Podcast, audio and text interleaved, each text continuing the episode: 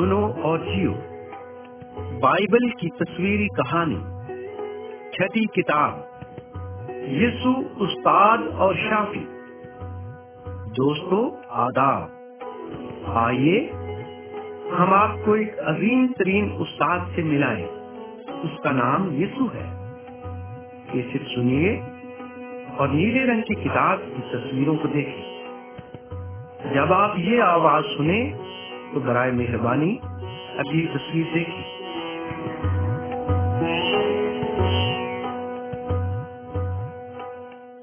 तस्वीर नंबर एक। यीशु लोगों को तालीम देता है। इस तस्वीर में यीशु मसीह लोगों को खुदा के बारे में तालीम दे रहा है।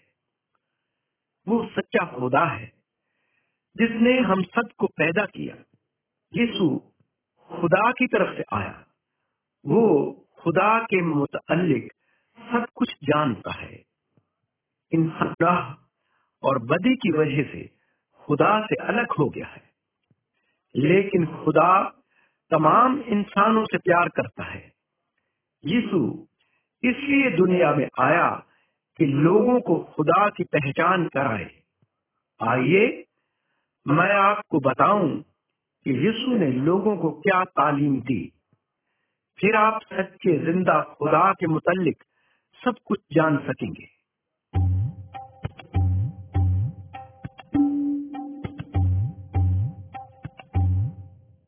तस्वीर नंबर दो। दो घर। इस तस्वीर में यीशु दो घरों की तमसील बयान करता है। एक घर चट्टान पर बनाया गया है, जिसकी बुनियादें मज़बूत हैं। जब आंधी और तूफ़ान आया तो इसको नुकसान न पहुँचा। दूसरा घर रेत पर बना है। जब तूफ़ान आया तो ये तिनके की मानिंद बह निकला। हमें भी अपनी जिंदगियों को मज़बूत बुनियादों पर तामीर करना चाहिए। ज़िंदगी की मज़बूत बुनियाद यीशु की तालीम है। अगर हम खुदा के मुतालिक उसकी तालीम पर अमल करें तो हम ज़िंदगी के मसाइब के सामने साबित कदम रहेंगे। हत्या के शैतान भी हमारा कुछ नहीं बिगाड़ सकेगा।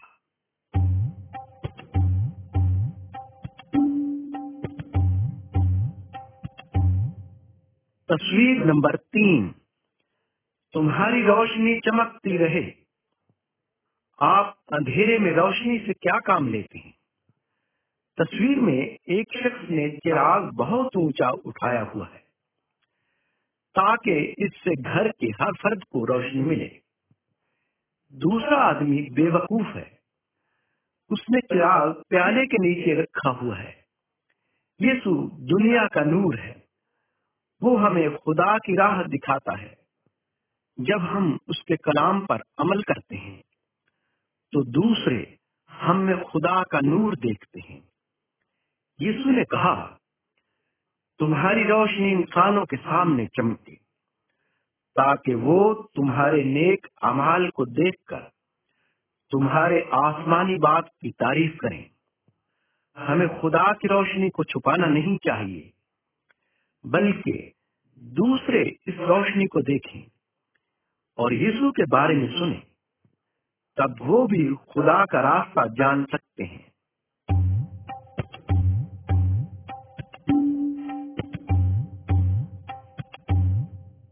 तस्वीर नंबर चार।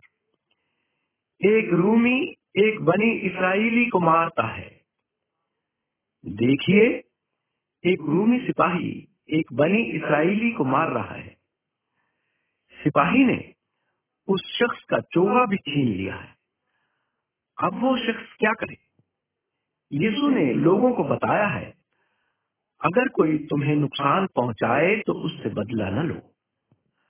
अगर कोई तुम्हारे दाहिने गाल पर थप्पड़ मारे तो दूसरा भी उसकी तरफ़ फेर दो। अगर कोई तेरा कुर्ता लेना चाहे तो चोगा भी उसे ले लेने दे। हमको उन लोगों से इंतकाम नहीं लेना जो हमें दुख देते हैं, क्योंकि खुदा ने फरमाया है, बदला लेने वाला मैं हूँ, मैं ही किए की सजा देता हूँ। खुदा उन सबको सजा देगा, जो गलत काम करते हैं। चाहे उनकी ज़िंदगी में या मौत के बाद। लेकिन वो चाहता है कि हम बुराई का बदला नेकी से दें।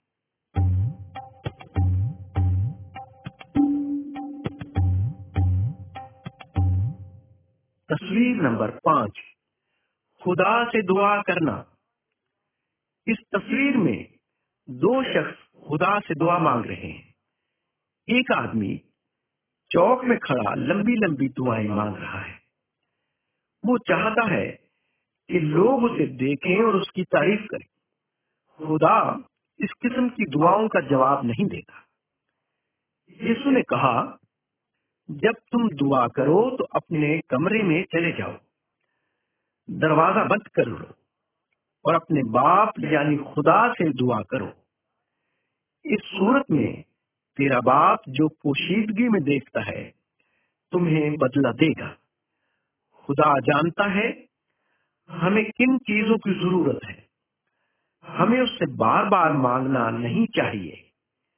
हमें चाहिए कि दुआ में खुदा की परस्तिश करें और दूसरों के लिए भी दुआ करें।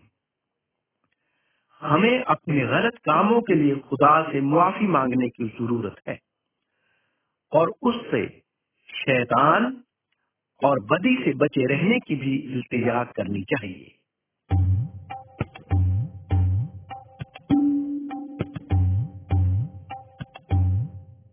तस्वीर नंबर छह। शरीर आदमी कड़वे बीज बोते हैं। शरीर आदमियों ने एक खेत में कड़वे दाने डाल दिए, जिसमें नया नया बीज बोया गया था। वो खेत के मालिक के दुश्मन थे। खेत का मालिक उन कड़वे दानों को अलग न कर सका। वरना वो अच्छे बीज को भी गाया कर देता। उसने फ़सल काटने तक दोनों को साथ साथ बढ़ने दिया।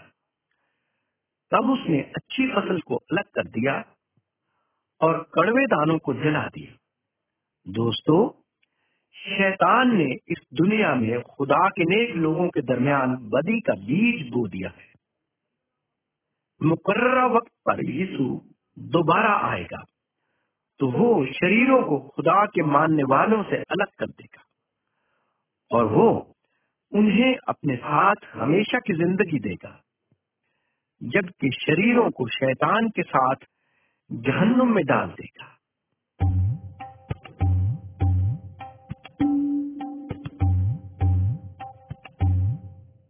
तस्वीर नंबर सात। यीशु और बच्चे। एक दिन कुछ लोग अपने बच्चों को यीशु के पास लाए। वो चाहते थे कि वो उन पर हाथ रखे और दुआ करे। लेकिन यीशु के शागिर्दों ने बच्चों को उसके पास आने से रोका। यीशु शागिर्दों से खफा हुआ और कहा, बच्चों को मेरे पास आने दो और उन्हें मना न करो। क्योंकि आसमान की बादशाही ऐसों भी की है। यीशु ने अपने शागिर्दों से ये भी कहा, जब तक तुम बच्चों की मानित न बनो, तुम आसमान की बादशाहत में दाखिल न होगे। उसका मतलब ये है, जो कोई अपने आप को बच्चे की माने छोटा बनाएगा, वही आसमान की बादशाहत में बड़ा होगा।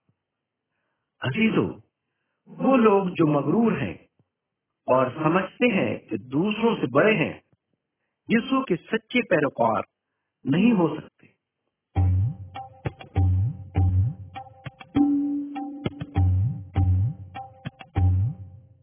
तस्वीर नंबर आठ। चरवाहा और भेड़े। यीशु ने ये कहानी सुनाई। एक आदमी की सौ भेड़ें थी। और उनमें से एक चरती हुई दूर निकल गई और गुम हो गई। चुनाचे वो आदमी निन्यानवे भेड़ों को छोड़कर उस भटकी हुई भेड़ को तलाश करने के लिए गया। जब वो उसे मिल गई तो वो उस खोई हुई एक भेड़ के मिल जाने पर बहुत खुश था। बनस्बत उन निन्यानवे के जो उसके पास थी। इसी तरह खुदा नहीं चाहता कि कोई शैतान की पैरवी करके उसके पास से भटक जाए। यीशु अच्छा चरवाहा है, क्योंकि वो उन तमाम औरतों और मर्दों को, जो खुदा से दूर हैं, ढूँढने और बचाने के लिए आया है।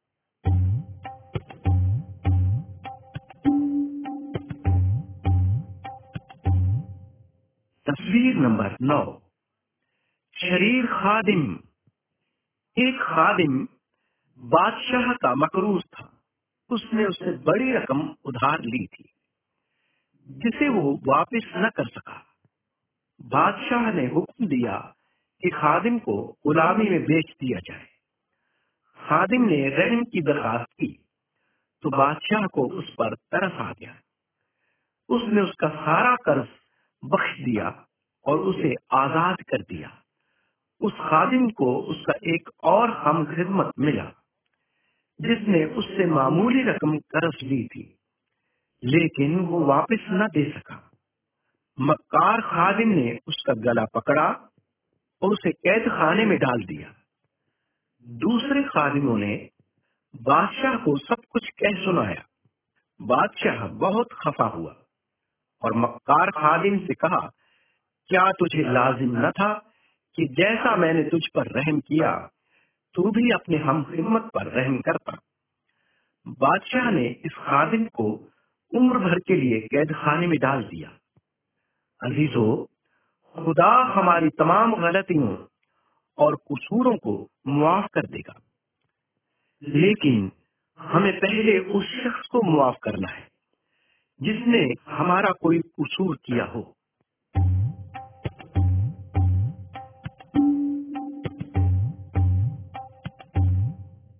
तस्वीर नंबर दस। मजदूरों को उनकी मजदूरी मिलती है। ये मजदूर अपनी मजदूरी लेने आए हैं। ये पहला शख्स जिसे मजदूरी दी जा रही है, बहुत देर बाद काम पर लगा था। उसने बहुत थोड़ा काम किया था, लेकिन मालिक बहुत नेक आदमी था। उसने मजदूर को एक सिक्का दिया। जो सारे दिन की मेहनत का इफ्जाना था। दूसरे आदमी ने सिर्फ़ आधा दिन काम किया था। आखिरी आदमी ने सारा दिन मेहनत की, लेकिन सबको बराबर की मजदूरी मिली। वो शख्स जिसने सारा दिन काम किया था, शिकायत की, वो ज़्यादा पैसे माँगता था। लेकिन मालिक ने कहा, मिया, मैंने तेरे साथ बेइंसाफी नहीं की। तुम मुझसे एक दिनार पर काम करने के लिए रजामंद हुए थे। क्या मुझे ये हक नहीं कि अपने माल को जिस तरह चाहूँ खर्च करूँ? क्या तुम मुझसे इसलिए खफा हो कि मैं दिल का सखी हूँ? इसी तरह खुदा उन सबको हमेशा की ज़िंदगी देगा जो यीशु का हुक्म मानते हैं। ये तोहफा मुफ़्त मिलेगा और ये नेक काम करने की उजरत नहीं है।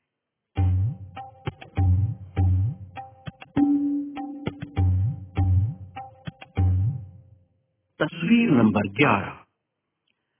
पाँच औरतें जो दरवाजे से बाहर रहीं। यीशु ने ये तमसील दस जवान कुमारियों के मुतालिक कही। वो एक शादी की दावत के शुरू होने का इंतज़ार कर रही थी। आधी रात के वक्त जब यकायक दूल्हा आया तो पाँच औरतें उसके इस्तेकबाल के लिए तैयार थीं। उन्होंने मिशा ने रोशन की और उसके साथ दावत खाने में चली गई। लेकिन बाकी पाँच औरतें बेवकूफ़ थीं। उनके पास मिशरों के लिए तेल नहीं था। उन्हें तेल खरीदने के लिए जाना पड़ा। जब वो चली गईं, तो दावत खाने का दरवाज़ा बंद हो गया। जब वो वापस आई तो चिल्लाने लगी हमें अंदर आने दो हमें अंदर आने दो। लेकिन दुल्हा ने कहा, हरगिज नहीं, और मैं तो तुम्हें जानता भी नहीं। दोस्तों, यीशु अब आसमान पर है। एक रोज वो फिर वापस आएगा, और हम बिल्कुल नहीं जानते कि उसका आना कब होगा। हमें उसके इस्तेकबाल के लिए तैयार रहना चाहिए, क्योंकि यीशु अपने लोगों को अपने साथ आसमान पर ले जाएगा। लेकिन बहुत से बाहर रह जाएँगे।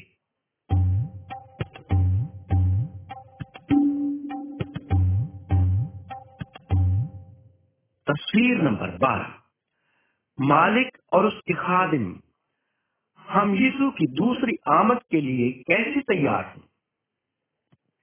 इस तस्वीर में आप एक बड़े अहम शख्स को देखते हैं, जो अभी अभी घर वापस आया है। जब वो परदेश में था तो उसके नौकर उसके माल की देखभाल करते थे। दो खादिमों ने उसके माल से दुगनी रकम कमाई। जब मालिक वापस आया तो उसने उन दोनों को इनाम दिया। लेकिन तीसरे खादिम ने मालिक की रकम छुपा दी। उसने उससे कुछ न कमाया। मालिक उससे सख्त नाराज़ हुआ। क्योंकि वो खादिम काहिल था। उसने खादिम को घर से निकाल दिया। यीशु चाहता है कि उसकी दूसरी आमद तक हम उसकी बादशाहत फैलाने में लगे रहें। हमें दूसरों से प्यार करना और उनकी मदद करनी चाहिए और उन्हें खुदा के मुतालिक सिखाना चाहिए। तब यीशु कहेगा, बहुत खूब। आओ और अपने मालिक की खुशियों में शरीक हो जाओ।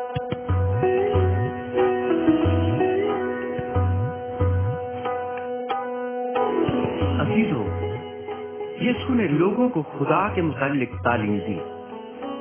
लेकिन उसने ये भी बताया कि उसका ये इख्तियार उसे खुदा की तरफ़ से मिला।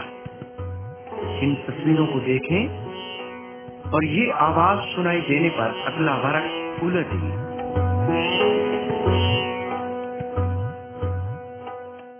तस्वीर नंबर तेरह।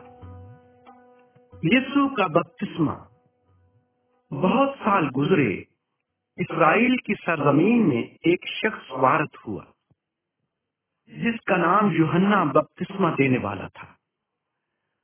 उसने लोगों को खबरदार किया कि वो अपने गुनाहों से तोबा कर ले और सिर्फ़ सच्चे खुदा की इबादत और परस्तिश करें। जो यूहन्ना की मुनादी पर ईमान लाए, उनको पानी से बपतिस्मा दिया गया। ये इस बात का निशान था कि वो गुनाहों से पाक साफ़ होना चाहते हैं। गुनाह ऐसी चीज़ है जिससे खुदा नाराज़ होता है। युहन्ना ने कहा, मेरे बाद आने वाला मुझसे ज़्यादा ताकतवर है। वो तुम्हें रूहुल कुदस से बपतिस्मा देगा। अब यीशु युहन्ना के पास आया। वो उसने कभी कोई गुनाह नहीं किया था। तो भी वो बपतिस्मा लेना चाहता था। जब यीशु पानी से बाहर आया तो एक हैरत अंगेज बात देखने में आई। खुदा का रूहुल कुद्स कबूतर की सूरत में उस पर नाजिल हुआ और आसमान से खुदा की आवाज़ सुनाई दी। तू मेरा प्यारा बेटा है, मैं तो बेहद खुश हूँ। उस वक्त से यीशु ने मुझसे करना शुरू कर दिए। और लोगों ने देखा कि उसमें खुदा की कुदरत है।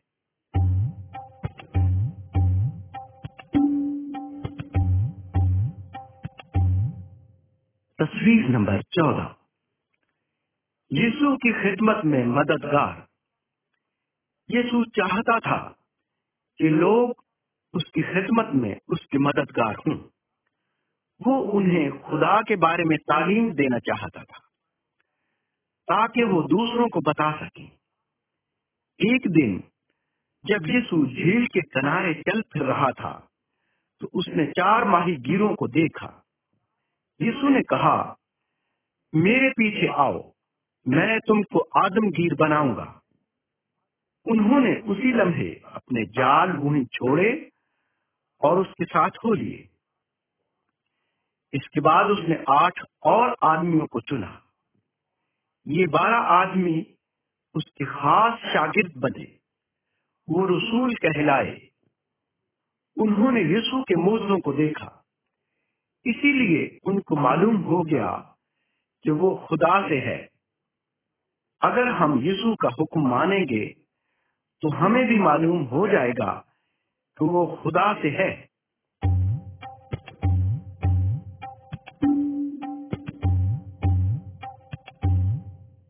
तस्वीर नंबर पंद्रह। एक कुहड़ी।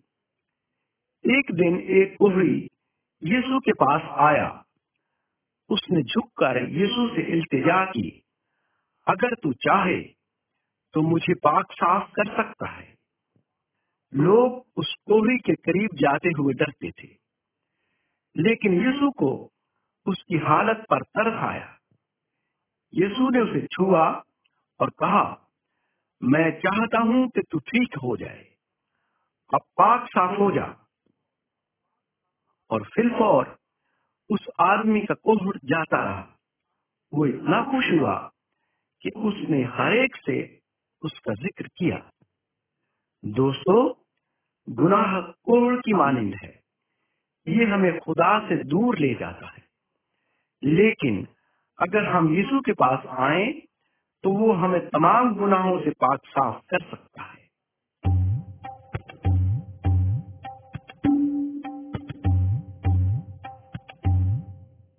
तस्वीर नंबर 16 एक मरीज़ को छत फाड़ कर नीचे उतारा गया। यीशु एक घर के अंदर लोगों को खुदा के मुतालिक तालीम दे रहा था। चार आदमी एक मफलूज को यीशु के पास लाए। लेकिन हुजूम के सबब वो अंदर न जा सके। इसलिए उन्होंने छत को उखेड़ दिया और उसमें से मरीज़ की चारपाई को नीचे उतार दिया। यीशु ने मरीज़ से कहा, बेटा, तेरे गुनाह मुआफ हुए। कुछ यहूदी आलिम यीशु के इस कलाम से नाराज़ हुए। उन्होंने कहा, सिर्फ़ खुदा ही गुनाह मुआफ कर सकता है वो ये नहीं जानते थे कि यीशु खुदा ही से है। तब यीशु ने उस आदमी से कहा, उठ, अपनी चार पाई उठाकर अपने घर चला जा। उसी दम आदमी ने शिफा पाई।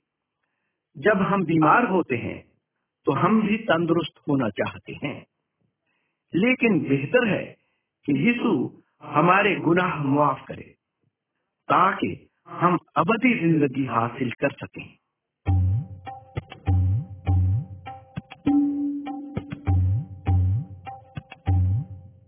तस्वीर नंबर सत्रह। यीशु ने एक आदमी का हाथ अच्छा कर दिया। तस्वीर में हम यीशु को यहूदी सरदारों के साथ देखते हैं। ये हफ़्ते का खास दिन था। इस रोज यहूदी खुदा की इबादत करते हैं। उनकी शरीयत के मुताबिक उस रोज कोई शख्स काम नहीं करता। वहाँ एक आदमी था जिसका हाथ सूखा हुआ था। वो इस ताक में थे कि यीशु उसको शिफा दे। यीशु लोगों की फ़िक्र करता था, जबकि उनको किसी की फ़िक्र न थी। उनकी ख्वाहिश थी कि यीशु उनकी शरीयत तोड़े, ताकि वो उसे मुजरिम साबित करके जान से मार डाले। यीशु ने यहूदी सरदारों से कहा, हमारी शरीयत सबत के दिन क्या कुछ करने की इजाज़त देती है? लोगों को फ़ायदा पहुंचाना या उन्हें नुकसान पहुंचाना? यहूदियों ने कोई जवाब न दिया। बस यीशु ने उस आदमी से कहा, अपना हाथ आगे बढ़ा। उसने हाथ बढ़ा दिया। सबने देखा कि उसका हाथ तंदुरुस्त और मज़बूत हो गया है। दोस्तों, हमें खुदा की इबादत करनी चाहिए, लेकिन इसके साथ साथ दूसरों की भी फ़िक्र करनी चाहिए।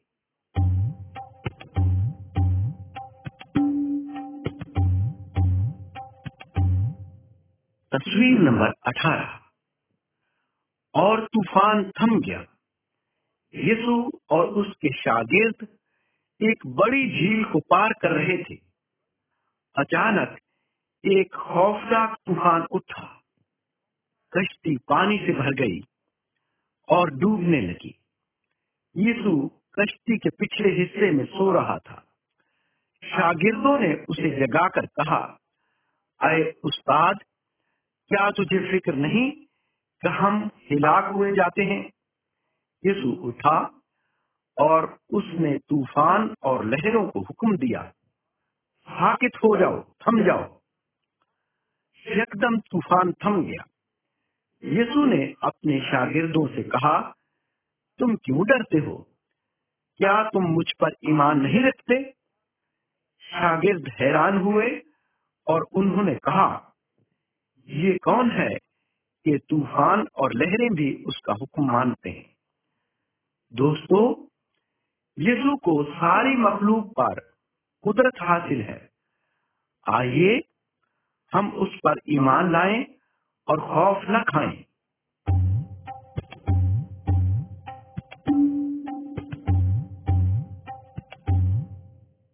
तस्वीर नंबर 19 हुजूम में एक औरत, इस बड़े हुजूम में एक ऐसी औरत भी थी, जो 12 बरस से बीमार थी। उसे मालूम हुआ कि यीशु उसे शिफा दे सकता है, लेकिन वो डरती थी। उसने अपने दिल में कहा, अगर मैं सिर्फ़ उसकी पोशाक ही छू लूँ तो शिफा पाऊँगी। बस औरत ने यीशु की पोशाक को छुआ। और उसने उसी लम्हे बीमारी से शिफा पाई। यीशु जानता था कि ताकत उसमें से निकली है। वो रुक गया और कहा, किसने मेरे कपड़ों को छुआ? यीशु के गिर्द लोगों का हुजूम था, लेकिन वो औरत जानती थी कि यीशु ने उसे तलाश कर लिया है। वो डरती हुई करीब आई और उसके कदमों में गिर गई। तब यीशु ने कहा तेरे ईमान ने तुझे शिफा दी, सलामती से जा। इस जहान में बेशुमार लोग हैं, लेकिन यीशु हर एक को जानता है और वो उनकी फ़िक्र करता है। वो आपकी भी फ़िक्र करता है।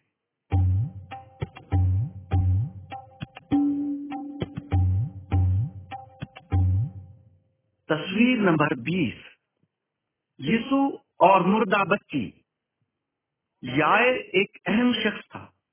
उसकी बेटी सख्त बीमार थी। उसने यीशु को बुलाया कि वो आकर उसे शिफा दे। लेकिन यीशु के आने से पहले ही बच्ची मर गई। यीशु ने यायर से कहा, घबरा नहीं, फकत एक रख। लोग रो पीट रहे थे, लेकिन यीशु ने उनको एक तरफ़ हटा दिया। वो यायर और उसकी बीवी को उस कमरे में ले गया, जहाँ मुर्दा बच्ची पड़ी थी। यीशु ने बच्ची का हाथ पकड़कर उससे कहा अरे नन्नी बच्ची, उठ।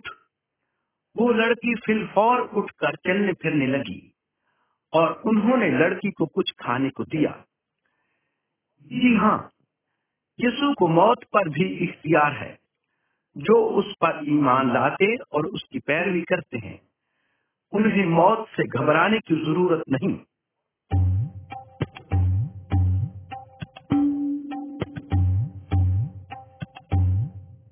तस्वीर नंबर 21 यीशु और गैर कौम की औरत। एक दिन एक गैर कौम की औरत यीशु के पास आई। उसकी छोटी बेटी में नापाक रूह थी। उसने यीशु से मिन्नत की। कि वो उस बदरूह को निकाल दे। यीशु बनी इसराइल में से था और बनी इसराइलियों की मदद के लिए आया था। क्या उसे अपने लोगों की मौजूदगी में किसी गैर कौम की मदद करनी चाहिए? ये तो ऐसे होगा जैसे कुत्तों को खाना खिलाया जाए और बच्चे भूखे रहें। लेकिन औरत ने उससे कहा, कुत्ते भी मेज तले गिरे हुए लड़कों की रोटी के टुकड़ों में से खाते हैं। यीशु ने कहा, तुम्हारा ईमान बहुत मज़बूत है। जैसा तू चाहती है, तुम्हारे लिए वैसा ही हो। औरत जब घर पहुँची तो बदरूह लड़की में से निकल चुकी थी। यीशु हर कबीले के लोगों से प्यार करता और उनकी मदद करता है। वो चाहता है कि हम भी उस पर ईमान लाएँ और शैतान के पंजे से छुटकारा पाएँ।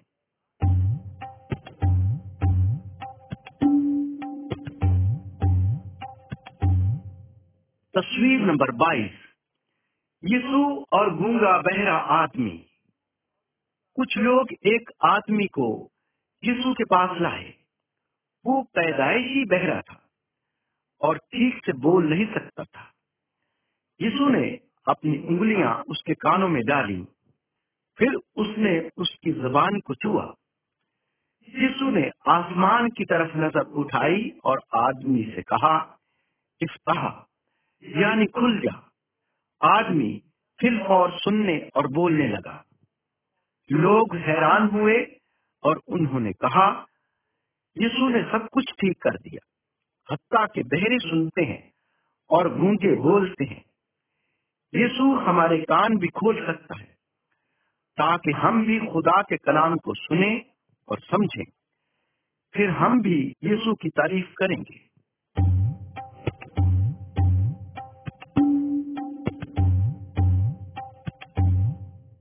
तस्वीर नंबर तेईस। यीशु ने अंधे को आँखें दी। एक दफे यीशु एक अंधे को गाँव से बाहर ले गया। उसने उस शख्स की आँखों पर थूक लगाई और कहा, क्या तुझे कुछ नज़र आता है? आदमी को थोड़ा थोड़ा दिखाई देने लगा और उसने कहा, मुझे आदमी नज़र आते हैं, लेकिन वो ऐसे लगते हैं जैसे दरख्त चल रहे हों। यीशु ने आदमी की आँखों को दोबारा छुआ। फिर उसे यीशु और तमाम लोग साफ़ दिखाई देने लगे। दोस्तों, शैतान हमारी रूहों को अंधा कर देता है, ताकि हम यीशु के मुतालिक सच्चाई को न जान सकें। लेकिन हमें यीशु से दरखास्त करनी चाहिए कि वो हमारी आँखें खोल दे, यानी हमारी रूहानी आँखें। फिर हम भी उसके मुतालिक सच्चाई को जान सकेंगे।